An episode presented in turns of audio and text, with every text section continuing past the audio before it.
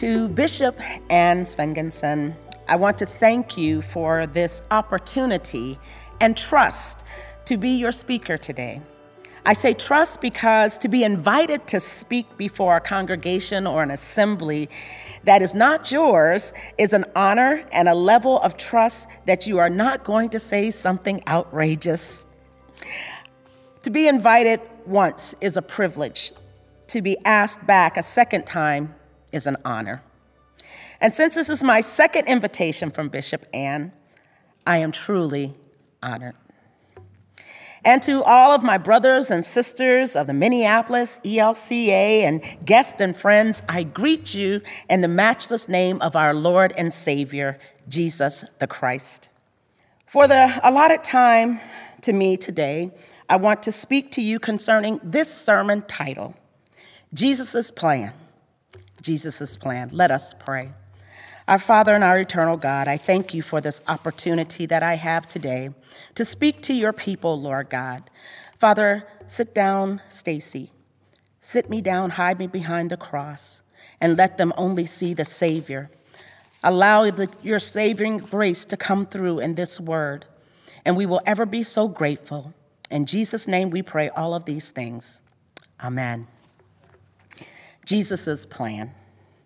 The Swiss theologian Karl Barth once said that faithful Christians should always do theology and live life with the Bible in one hand and a newspaper in the other.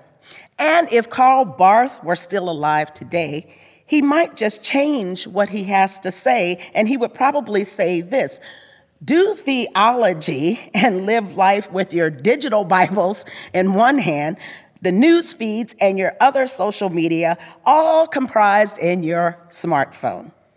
Karl Barth was basically saying, we have to learn to discern the word through the lens of the Bible so that we can be aware of the troubles of the day, but remain faithful.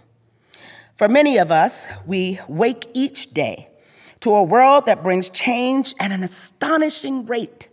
We can scarcely keep up with it. I don't know about you, but sometimes I feel like I'm a boxer contending in a championship fight. I'm in round 3, and I'm already tired, and there are 9 more rounds to go. The relentless changes of COVID, racial discourse, mass shootings, cyber attacks, food shortages, gasoline shortages, vitriolic politics, wars and rumors of wars, and then our own burdens can make even the most faithful doubt and long for a closer walk with our God to understand the truth about what's going on in this fast-changing world. Which brings me to our text today, where we find a man named Nicodemus, who was dealing with some fast-changing times of his own. Now, Nicodemus was what we would call a big shot in this religious world of his day. He was a Pharisee and a member of the Sanhedrin. In other words, he was a man with an outstanding reputation that was held in high regards. And his reputation came about honestly because he was a man devoted to God and God's laws. He was a leader of the Jews and a teacher. Yet, all of his accolades and understanding of God's word, Nicodemus had some doubts and was searching for answers he believed that Jesus could give him the answers to. A teacher himself, yet he was willing to come to Jesus to be taught. And that's a principle for us today. It doesn't matter how many degrees we have or how many societies we belong to or if you are a bishop or a member in a pew.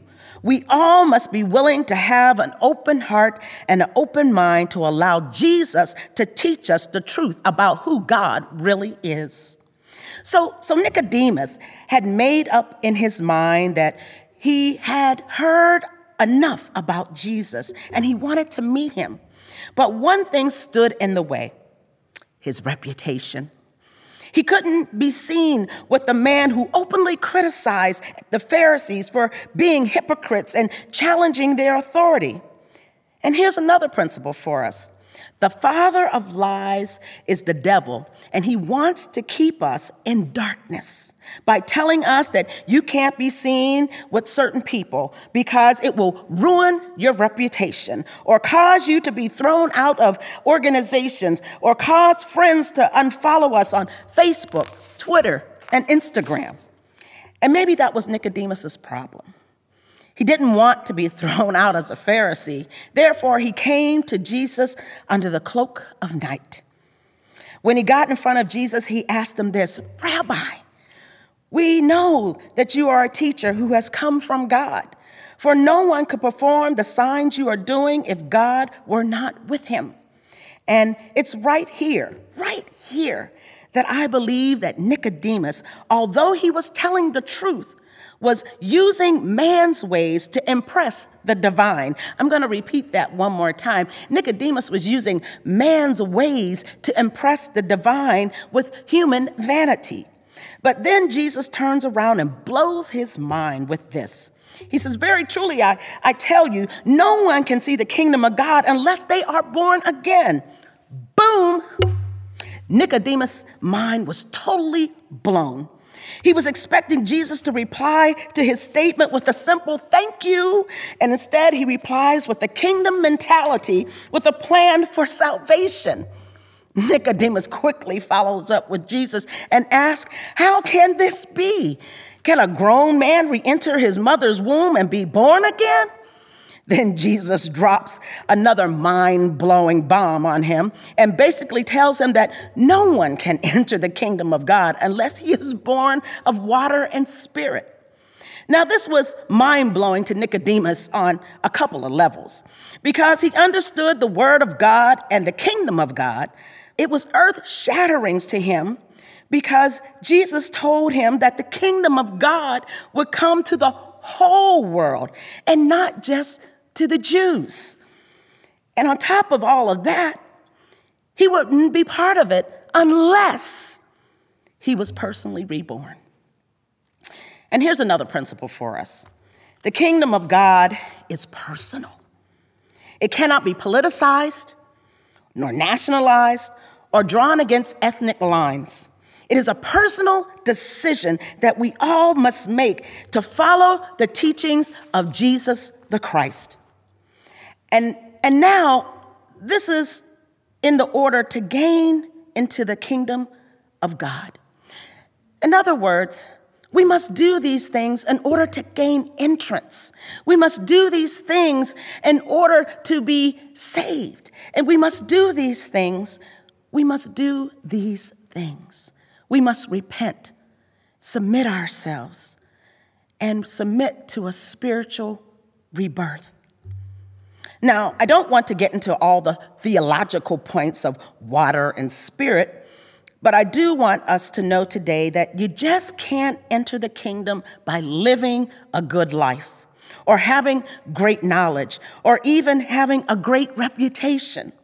We must be reborn spiritually. We must also know that the devil is contending for our very souls.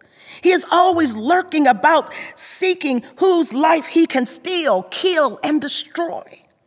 And if you look back over the past 15 months, the evidence of that is greater than ever. But the blessing for us is that Jesus came that we would have life and have it to the full. We are now in the season of Pentecost.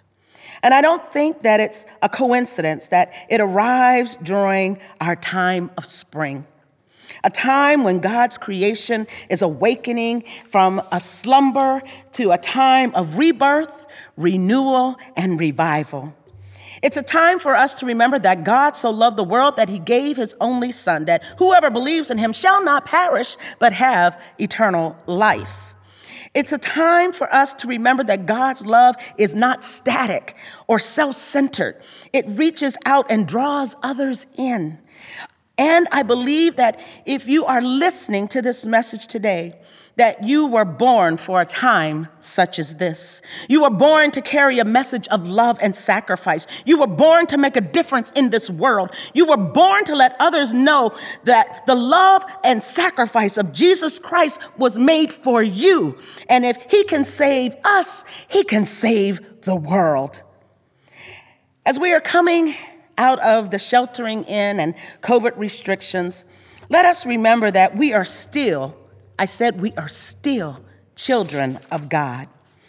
And with that inheritance comes a sense of duty to not only live right, but to do right and to be an example to this sin-sick world. Let us remember to look at this world through the lens of the Bible and to see those who don't understand that the kingdom agenda is not just for one set of people, but for all of God's people. It's not for political gain, but to gain the whole world. It's not to draw a line between ethnicity and nationality, but to draw all men, women, and children to the Lord our King. Jesus has a plan. Jesus' plan, a plan to save the whole world, one convert at a time, a plan that is designed to put our trust and confidence in Jesus and that he and he alone can save us. It is a plan to put Christ in charge of our present plans and our eternal destiny. Believing is both trusting his words and reliable, that they are reliable, and relying on him for the power to change. Well, I not only believe that Nicodemus found what he came looking for under the cloak of darkness, but I believe that he left glowing and filled with the light of God. The evidence to this lies within John 19, where he accompanies Joseph of Arimathea, another Pharisee and secret disciple who came out of hiding to bury Jesus. They risked their reputations to provide for Jesus' burial. My final questions for you today are this. Are you a secret believer? Do you hide your faith from your friends and your coworkers? If so, today's your day to come out of hiding and believe, proclaim, and act. Today is the appropriate time to step out of hiding and let others know who you are and who you follow. For this is Jesus' plan for you, for me, and for the whole world. Amen.